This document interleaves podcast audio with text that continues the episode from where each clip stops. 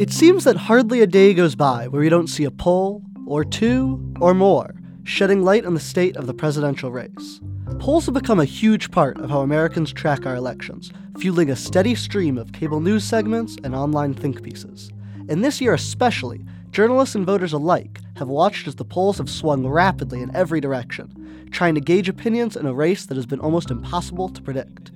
And few people have followed these polling swings as closely as Steve Kornacki, one of the most prominent analysts of political data in the country. Now the polls suggest he is sliding to either a distant third or a fourth place.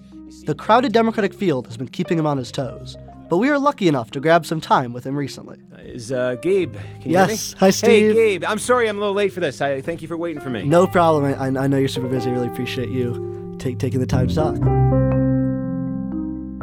Even though he's known as a household name among political junkies, he says his passion for numbers started as a kid, eagerly awaiting box scores in the morning paper.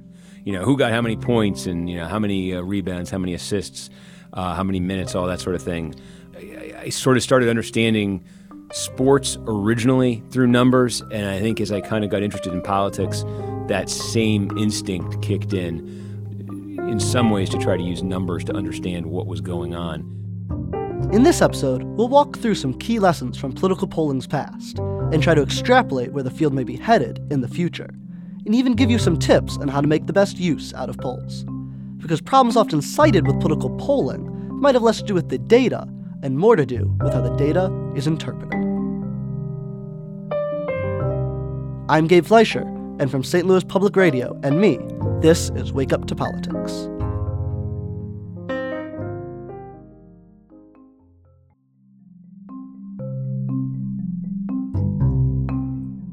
In order to understand where polling is at today and where it could be going in the future, it might help to walk through some big polling misses from the past. And fortunately, Steve was happy to help out. Let's start with a classic.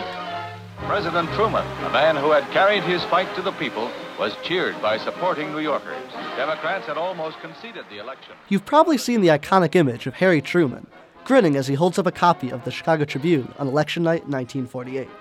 Truman beat his Republican challenger Thomas Dewey that night, but the big headline on the newspaper in his hands Dewey defeats Truman. The man of the people had accomplished a political miracle.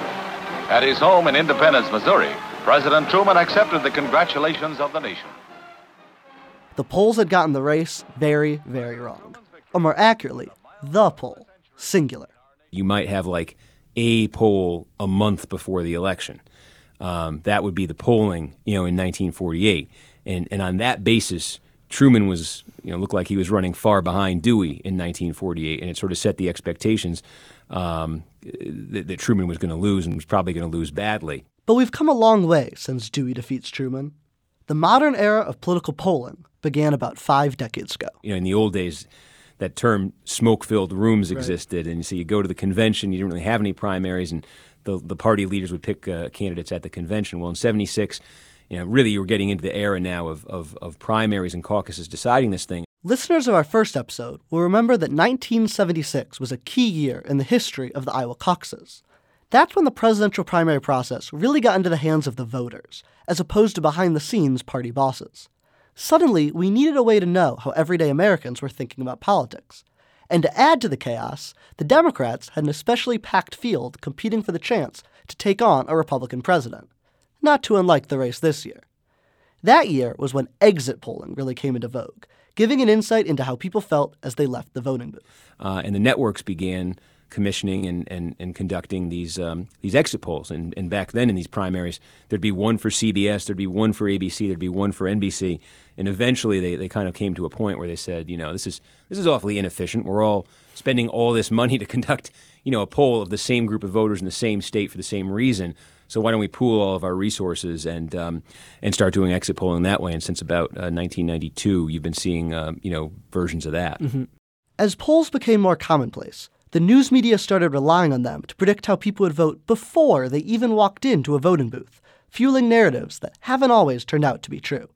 The next story Steve shares is a cautionary tale from the 2008 Democratic primary in New Hampshire, 12 years ago. back in 2008. I was covering politics, though. Um, and if you remember, um, Democratic presidential race, and it was a it's always truncated between Iowa and New Hampshire, but it was particularly tight, the turnaround in 2008. The Iowa caucuses were on January 3rd. They had to move them up ridiculously early because there was this whole um, battle between the states to try to be Mm-hmm, first. So to make sure they were first, Iowa had to go January 3rd, you know, two days after New Year's. And New Hampshire usually goes eight days after Iowa, but in 2008, they went five days after Iowa. So it was January 3rd, uh, Iowa, January 8th, New Hampshire. Really fast turnaround. And, and if you remember in the Iowa caucuses, of course, it was, it was Barack Obama who won. Um, and it was, it was a big, big breakthrough for him. A lot of people didn't think he could do that. His margin was, was stronger, I think, than even people who thought he might win um, thought it would be. At this defining moment in history, you have done what the cynics said we couldn't do.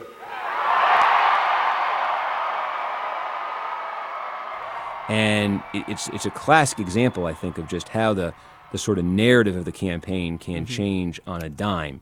Because all of a sudden, the next day, it- Obama's being treated as well. That's it. He's going to be the Democratic nominee. Hillary Clinton's in a free fall, and they go to New Hampshire, and in that tight window in between those states, you start. It takes a couple days, but you start to get polling out. You know, basically that weekend before the New Hampshire primary, and there it is. You know, Barack Obama's up ten points in New Hampshire. Today, Obama has exploded into a double digit 10 point lead, 39 to 29 over Clinton.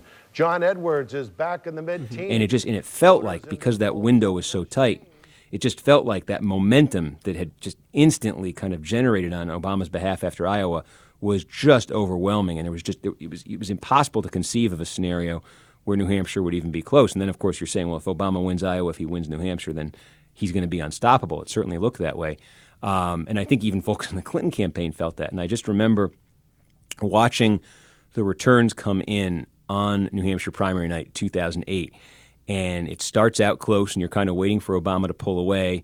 And then Clinton edges into the lead and you're saying well you know maybe the college towns haven't come in yet or something.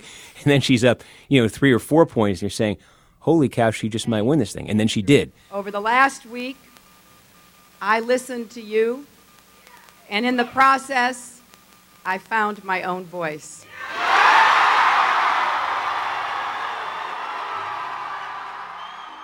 Um, I mean, there's all sorts of theories about what, what might have happened to to um, to get her to that victory in New Hampshire in 2008. But it's one of the most sort of out of the blue, totally unexpected, totally saw no sign of it in any single poll that came out before um, you know the election uh, results I've ever seen. This is an example I'll be keeping in mind during this election cycle as we watch another volatile primary fight. Polls only tell us part of the story, and it's important never to be too sure we know the outcome of an election until votes have actually been cast. Because from Harry Truman to Barack Obama to Donald Trump, there are tons of elections throughout American history that have just defied prediction. And that brings us to 2016, an election that sparked a hotbed of criticism about polling and its shortcomings. But Steve says those critiques might not actually be fair. I, think it's a narrower issue than it's it's um, often presented as, and that, and that's fine. I understand it because I think I think the upshot of what everybody was hearing, kind of collectively in the fall of 2016, was Hillary's got this thing in the bag, and there were you know errant voices here and there who were throwing you know sending out some cautionary notes, but I I, I think collectively, the average voter, the average consumer of news, took that kind of message from the media's coverage and, and looks up at the result and says, "Yeah, you told us this wasn't going to happen." I, I think what was actually happening, though, in terms of the polling, was the national numbers weren't that off. You know, I, I think our final NBC News Wall Street Journal poll had Hillary up four points, I believe it was, over Trump. Um, you know, and she ends up winning by nearly three.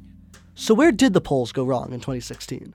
We look to another top poll watcher to answer that question and give us a look at where the field is headed in the future, right after this break.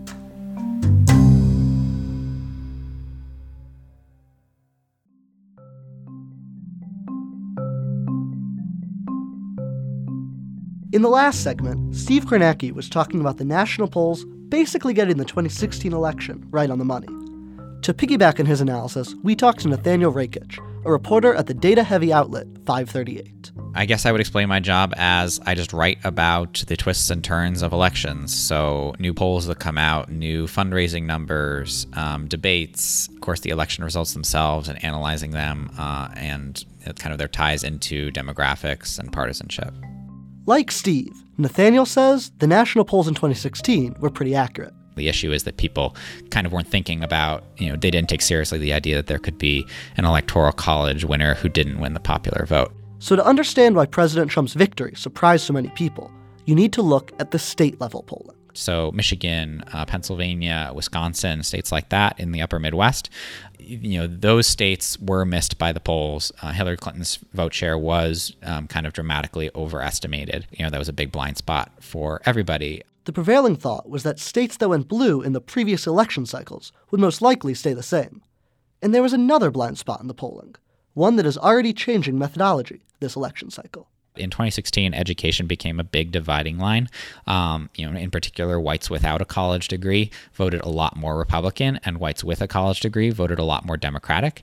And so, if you are just weighting by race, for example, and you assume that you know white respondents are going to you know be fairly monolithic in how they vote, that's just wrong. Um, and the issue is that college educated whites are more likely, in fact, college college educated people in general are more likely to pick up the phone and answer pollster's questions. And so, if you do a poll and you don't weight by education, you're going to get a sample that is um, very heavily skewed toward college educated people, and uh, non college educated people are underrepresented. And of course, non college educated whites in particular are Donald Trump's base. So in polls that don't weight by education, you're probably going to get some underestimation of Donald Trump. But a lot of pollsters have been starting to do that now ever since 2020 or ever since 2016.